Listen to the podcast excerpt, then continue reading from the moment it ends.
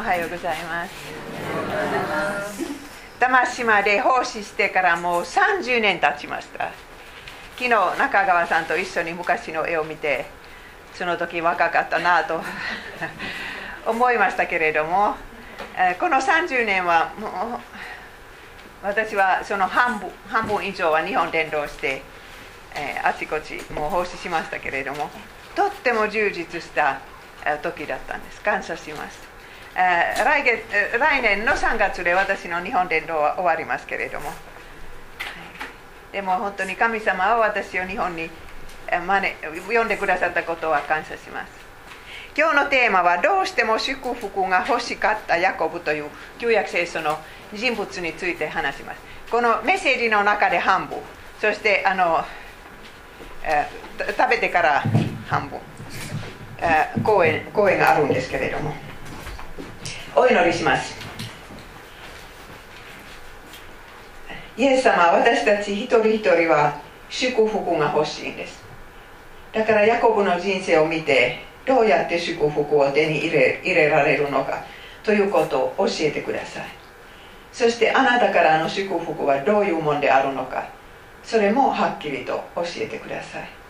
他の宗教の祝福とかキリスト教会の祝福はどう違うのか。教えてください。そして本当にこの礼拝の中で皆さんの心に平安が与えてください。お願いします。イエス様の皆によって祈ります。アーメン、えー、この話はイエス様の先祖たちの話ですね、えーイエス様の先祖たちはどうやって選ばれたとかどういう人であったのかそれについて今から話しますけれども、えー、今今日もこの世の中にはイエス様の家族がいる。これはイエス様が生まれる前のイエス様の家族なんですけれども今は家族がいますけれどもそれはキリスト教会です。だから私たちはみんな昔のヤコブの親戚です。まあ洗礼を受けた方。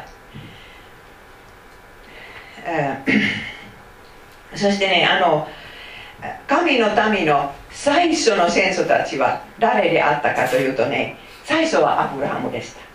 アブラハムというこれはヤコブのおじいさんになってますけれども神様はアブラハムを選んであなたから大きな民を作ると約束したんですね。そして、えー、そのその息子のイサクですけれどもこの2人は神様から約束と祝福を受けました。その約束のその約束の内容はまず第一国を与えること。自分の居場所がある。それから自分の子孫から救い主が生まれる。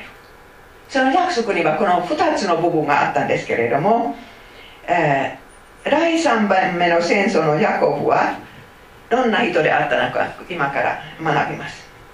これはヤコブのお父さんとお母さんの話ですけれどもイサクとリベカという2人でしたけれども聖書から読むとどういうふうに出会ったのかもう素晴らしい話ですけれども本当にこの結婚は天国でもう計画した結婚だと分かるんです、えー、悲しいことが一つだけでしたけれども20年も子供が生まれてこないんです。奥さんはもう40歳に、近い時には、えー、やっと妊娠しました。だから大喜びでしたけれども、えー、そのリベカはねもう体の中で喧嘩するような感じがしました。私はあの子供を産んでないからどういう気持ちかわからないんですけれどもでも本当にねリベカは慌ててしまったんです。双子がいてそのもうもう体の中で戦ってるから困ります。だから主に聞きに行ったんですけれども主はこういうふうに答えられた。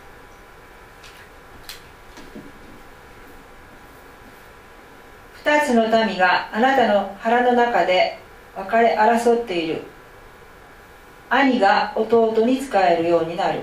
漱石25章23節。あそれ。そこでね、えー、そうですね。だからリベカはねこうもう双子が産むんですけれども2つのあ国民がそのそこから出るんです。そしてねあのおお兄さんは弟に使えるこういうちょっと常識でないことがあるというのそういうのをリベカが聞いたんですけれども、えー、これは本当にね神様の不思議な選び方です。普通は長男が一番大切でしょう。でも神様はの選び方は違うんです。私たちもこの今この教会にいることはその背景には神様の選びがあるんです。誰かクリスチャンを皆さんのところへ神様が送ってくださったんです。だから皆さんはもう普通の日本他の日本人よりも立派な人ではなくてとにかくこの人のところへやった福音を神様は伝えるとお決めになったから皆さんは今日ここで座ってます、え、ヤコブの名前は名前の意味はカカトでもあるしそしてラマスものでもあるんです。つまりヤコブは生まれた時お兄さんのカカトを捕 まえて生まれてきたから、えーそしてね子供が生まれるとますます幸せになるかというとそうではなかった。子供のために喧嘩が始まります。お父さんかはお母さんかは。はいお願いします。イサクはエサウを愛した。リベカはヤコブを愛した。こんなことは家族の中であってはならないことです。お父さんもお母さんもも同じように子供みんなを愛するはずですけれどもついこういうことになっちゃうんです。だからもう息子たち2人とも寂しかった。イサクはあもうあのあの家エサオはお母さんの愛を必要とした。ヤコブはお父さんの愛を必要とした、えーそしてね喧嘩の種は長子の権利です。どっちに長子の権利を与えるのか。お父さんはねやっぱりもう長男に与えるといつも言ったんです。そしてお母様いえ神様の声を聞聞きましたからそれはの弟だと言ったんです。だからこういうふうに天国で決められた結婚も難しい結婚になっちゃって。このことについて話し合うといつも喧嘩になるから。話をやめよう。そしてね話せない課題はもう夫婦の中に増えてくるから冷たくなるんです、えー、エサはもう長男のエサは自分でもその調子の権利をそんなに評価しなかったとこういう話から分かるんです。あの日のことあもうエサは寮からお腹を空かせたまま帰るんですけれどもその上司の権利を売ってしまうんです。だからもうあのスープスープ受け受けるんだったらその調子の権利を売っちゃうんです。だから餌をもあある意味で選んでしまったんです。神様も選びになったんですけれども人間も選ばないといけない。です例えば洗礼を受けるかどうか。皆さんそれを神様は決めないんです。皆さんが決めるべきです。洗礼を受けるかどうか。そしてねあのもう双子は40歳の時にはもうあの祝福の日がやってきたんです。お父さんは長男にその長子の権利の祝福を与えると、えー、そういうふうに長男に言ったんですよ。そしてお父さんはその時失明してえもう何にも見えないんです、えもう本当に年寄りでしたけれどもね、えお母さんはついその話を聞いたんです。だからお父さんは長男を呼んで今日もう寮に行ってもうおいしいものを作って作ってからあなたを祝福してあげようとお父さんは言ったんですね。そしてリベカお母さんはそれを聞いてしまってもう決してその祝福をエサオに与えてはいけないと慌ててしまったからね。大変なことになったんです。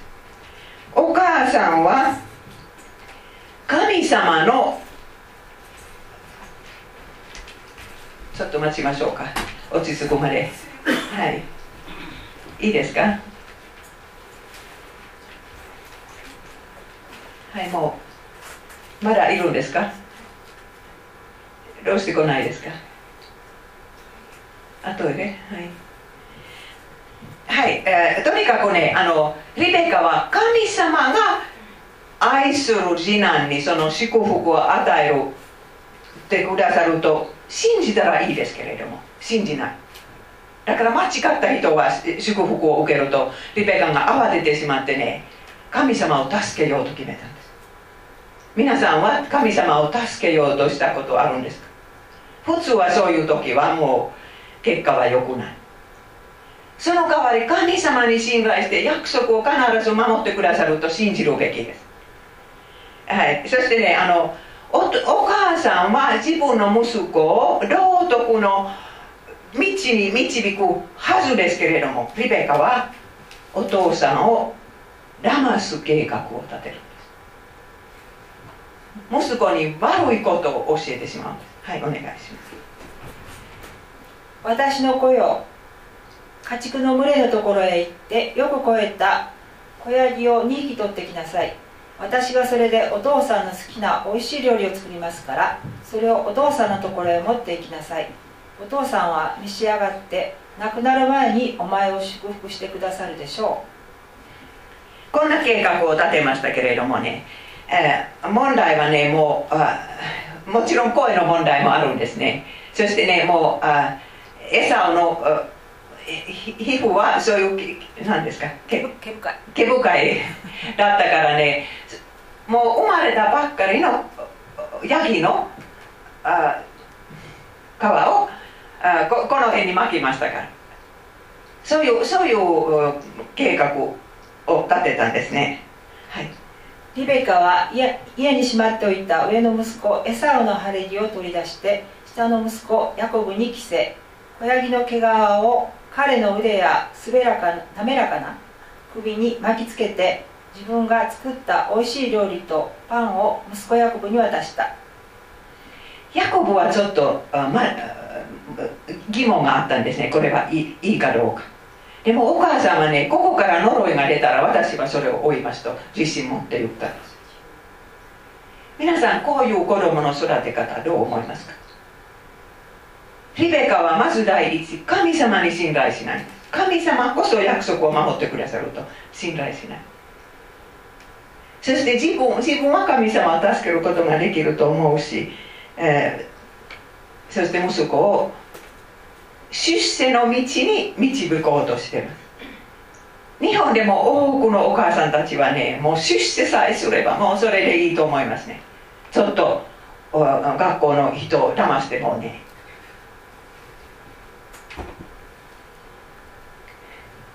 はい。イサクはちょっともう疑問は思うんですけれどもこう言います、はい、イサクはヤコビに言った。近寄りなさい。私の子に触って。本当にお前が息子のエサウかどうか確かめたい。ヤコブが父イサクに近寄るとイサクは彼に触りながら言った。声はヤコブの声だが腕はエサウの腕だ。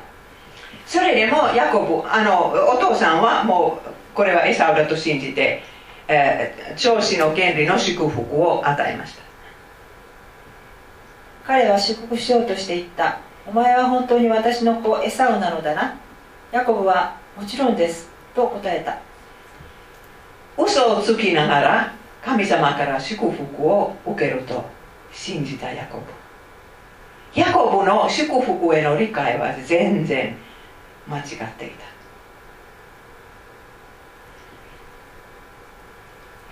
はいお願いします。どうか神が天の露と地の生み出す豊かなもの穀物とブドウ酒をお前に与えてくださるように。お前は兄弟たちの主人となり母の子らもお前にひれ伏す。これはお父さんの祝福ですけれどもここにはねもうあなたの子孫から救い主が生まれるというのは全然ないです。その祝福は神様から直接受けるものだったんです。だからこれは金持ちになるという祝福だけです。それはヤコブはあ受けました。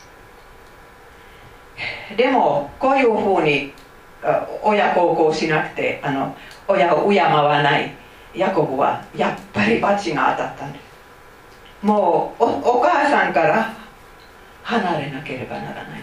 それまでのお母さん子はもう遠い外国まで杖一本手にして逃げなければならないです。つまりお兄さんはもう殺してやると言いますから。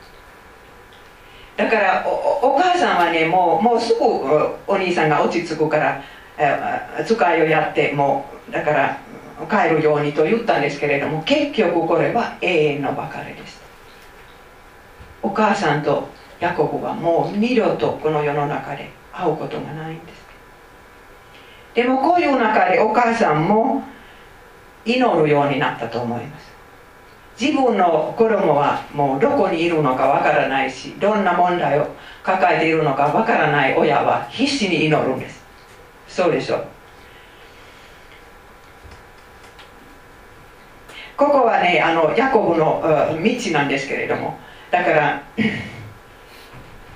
ちょっとここ世間からハランまでハランは今のトルコですけれどもヨーフラテス川とティクリス川の真ん中にある町ですけれどもそれはリベカの生まれたところです。だからそこには親戚がいるはずですけれども500キロです。皆さんその時ね親戚は、え人の身を守ったんです。警察もなかったしもう守るものはなかったからね親戚がいないと誰が殺してもいいということだったんです。ヤコブは杖一本手にして500キロの旅を歩きますけれども最初の夜はもうどこかのテントを、えー、見張ってますね。だからもうテントがあったらそこで泊まることができるんですけれどもどこもテントがないからもう砂の上で寝るしかないです。その夜ヤコブは神様と出会います。そしてお父さんを騙し取ったヤコブに神様は何何を言うと思いますか？あなたは呪われているものだ。そうではないです。そしてねあのこのヤコブと神様の出会いから恵みは何であるのか分かるんです。親孝行しなかった。この人神様が祝福してください。今そのメシアが生まれる約束を与えてください主。あなたが今横たわっているこの土地をあなたとあなたの子孫に与える。地上の士族は全てあなたとあなたの子孫によって祝福に入る。あなたの子孫それはイエス様のことです。とにかく救い主はこのお父さんを騙したヤコブから生まれてくる。これはキリスト教会の恵みです、えー、そしてねあのヤコブは夢を見るんですね。その階段があって神様の天使は上がったり下がったりする。そして主が降りてきてヤコブの傍らに立ってそしてこんな約束をなさいます。こんな不思議な夢です、えー、そしてもうもう旅のためにも約束をくださいます。主の約束。見よ私はあなたと共にいる。あなたがどこへ行っても私はあなたを守り必ずこの土地に連れ帰る。こういう約束を手にしながら知らないところへいるのともう約束がないままいるのと全然違うんです。私も日本に初めて来た時は心細かった。本当にお月様に行くと同じような 気持ちだったんですけれどでも約束を握れながら来たんです。とにかく主が一緒に来てくださる。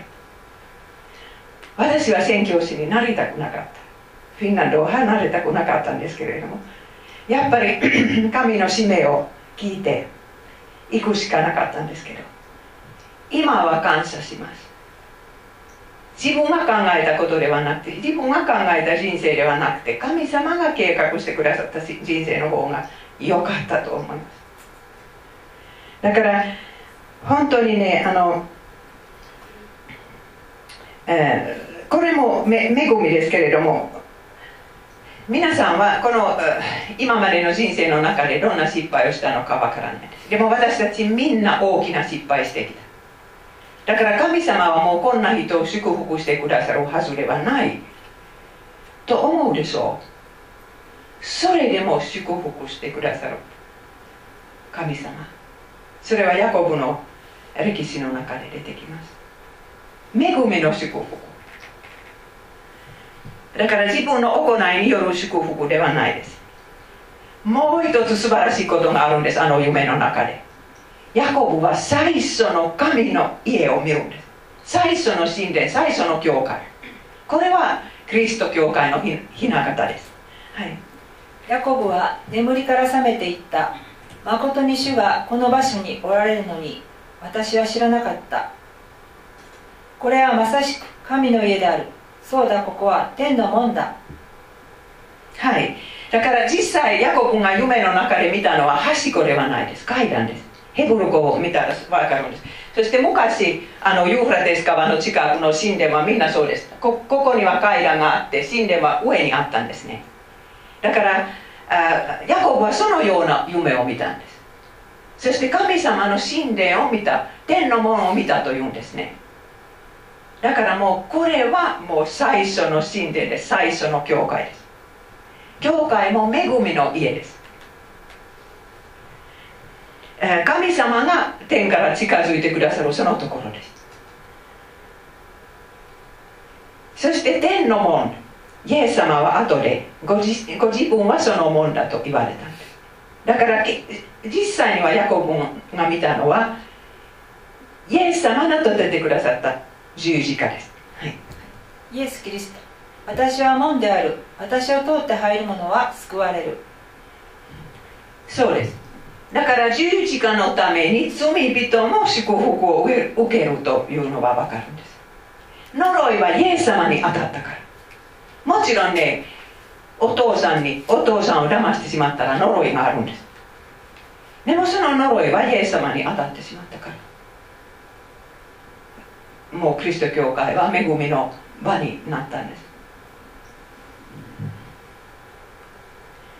ヤコブはもう本当にその約束をいただいて、えー、長い旅をしましたけれどもハランという町の外の井戸でもうそのいとこかまたいとこと出会ってあ本当にその人を愛するようになったんです。もうその時から。はい。ヤコブはラケルに口づけし声を上げて泣いた。ヤコブはやがてラケルに自分が彼女の父の老いにあたることを打ち明けた。ラケルは羊飼いでしたけれども女性でありながら羊羊飼いの仕事をしましたけれどもヤコブはやっと親戚に会ってもう安心したんです。そしてラケルは綺麗な女性だったしもう勇気もあったし勤勉だったからすぐラケルのことが好きになったんです、えー、本当に聖書の一一目惚れの一つの例ですけれども普通はね知らない人によって口づけされると怒るでしょう女性は。でもラケルは先生怒らなかったんです。2人ともそれは神様の導きだと分かったんです。そしてあのラケルのお父さんの名前はラバンです。それはヤコブのお父お母さんの兄弟です。そのそのラバンには娘さん2人いるんですけれども2人ともヤコブのことが好きになった。長女のレアも次女のラケルも、はい、ラバンには2人の娘があり姉の方はレア。妹の方はラケルといった。レアは優しい。目をしていたがラケルは顔も美しく容姿も優れていた。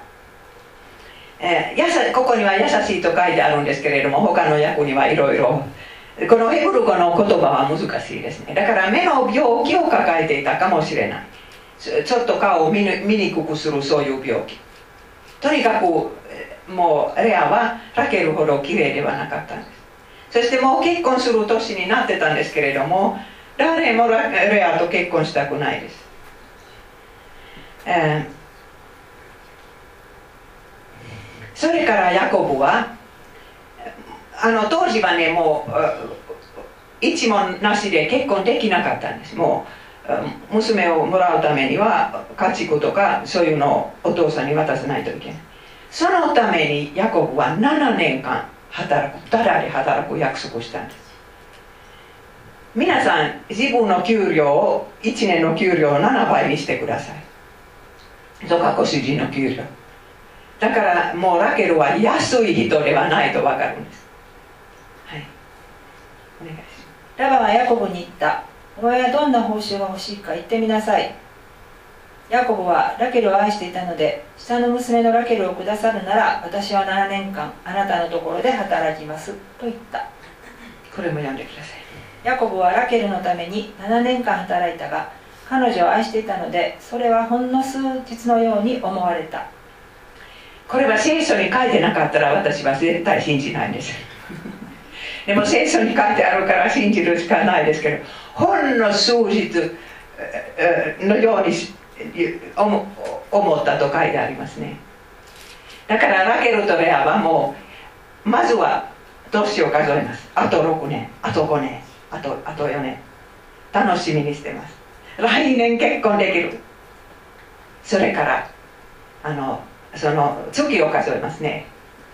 あと6ヶ月あと5ヶ月、えーそしてねあのもちろん当時はねもうそんな性的な関係は婚約の時には絶対してはいけなかっただからもうヤコブはもうそういうふうにラケルを守った男性です。だからそういうそういう点でヤコブを尊敬できます。本当にそういう今今の若い人はついそういう性的な関係を始めるから会話というものは少なくなる。だからもう神様が考えてくださるのはもう婚約の時にはいろいろもう話を通してお互いの心を分かるようになる、えーそしてあの男性は女性を守ることを学ぶ時です婚約の時。自分の情欲に負けないで。女性を守る。性的な関係は結婚式の時には始まる。それは神様の考えですね。そして一人の男性プラス一人の女性。ああいうふうに婚約の時にはお互いのことを信頼するようになるんです。婚約の時にはもういやそんな関係はまだ始めないとお互いに言ったらね結婚しても誘惑が入ってきたら同じように嫌という人。言える人。そういう信頼感が湧いてきます。そんなのがなかったらね結婚しても疑ってしまいます。皆さんこんなに7年も我慢してねもう結婚式を待ってた2人はもう大がっかり。あのラバンはお父さんは結婚式の夜はレアをヤコブの部屋に導いてしまうんです、はい、ヤコブはラバンに言った。約束の年月が満ちましたから私のリーナ付けと一緒にならせてください。ラバンは土地の人たちを皆集め祝宴を開き夜になると娘のレアをヤコブのもとに連れて行った。ひどい人ですね。本当にヤコブは7年も働いてたから。でそしてヤコブはね何にも気がつかないんで次の朝まで。そして次の朝はもううそそのヤヤコブの目つきをレアは一生忘れません。だからもうどれほどがっかりしているのか。ヤコブはあのシュシュートにこう言います。ヤコブがラバンにどうしてこんなことをなさったのですか？私があなたのもとで働いたのはラケルのためではありませんか？と言った。はい。あの神様はこういうふうに私たちにね罪の広さを教えてくださいます。私たちは本当にもう自己弁護は上手です。だからもうお父さんとお兄さんを騙したというのはヤコブはね罪でも何でもないと思ったんです。でも自分が同じように騙されると広い罪だと分かる。ヤコブはもう何年か前に7年前にお兄さんのふりをして祝福を盗んでしまった。そして今レアはお兄妹のふりをして愛する男性を盗んでしまう私たちは自分の罪がね認めて認めたくない時は神様はこういう人を私たちの人生に送ってくださるんです。同じことをする。その時本当に罪だと認めるしかないです。でもヤコブはかわいそうです。ただあと1週間でもうもうラケルとも結婚できます。でもその時はもう妻2人いるからあもう7年間も想像したその家庭生活は全然違うんです。こうしてヤコブはラケルをめとった。ヤコブはレアよりもラケルを愛した。そしてさらにもうもう7年ララバンのもとで働いた。ラバンはもうずるい人でしたからあとあとあと7年の働きが欲しかった。結局ヤコブは14年間もあの2人の女性のために働かなくちゃいけなかった、えー、もちろんねあの姉妹たち2人同じ人と結婚してるから焼き餅とか憎しみとかそういうのは毎日の問題。そしてヤコブはその真ん中になって平和な家庭生活ではない。えー、どちらが不幸だったと思いますか？あのレアは月々6人の息子を産みます。それはもう当時の女性にとって素晴らしいことです。息子を産みますから6人も産んだ。ラケルはもう夫の愛愛を持ってるんですけれども子供がなかなか生まれてこない。だから2人とも女性はもうお互いに憎み合う理由は十分あったんです。でもそれだけではないです。もうあとあと2人は自分の女奴隷をヤコブにそばめとして与えちゃったから。ヤコブには急に4人の奥さんがいるんです。自分は1人しか欲しくないヤコブは。他の人のもういろいろの陰謀によって4人になっちゃった。皆さんこれは祝福された人生だと思いますか？ヤコブは聖書の中で一番祝福を多く受けた人です。まず第一お父さんから。それから直接神様から。後で一つあるんですけれども。私たちが想像する祝福された人生はもう幸せだけ。皆さん聖書は違うんです。こういう中でもう複雑な人生の中でとにかく神様を信じ続けるのは幸せです。いや祝福です。心の中でそんな幸せな気持ちがなくても。こういう中で神様を捨てない。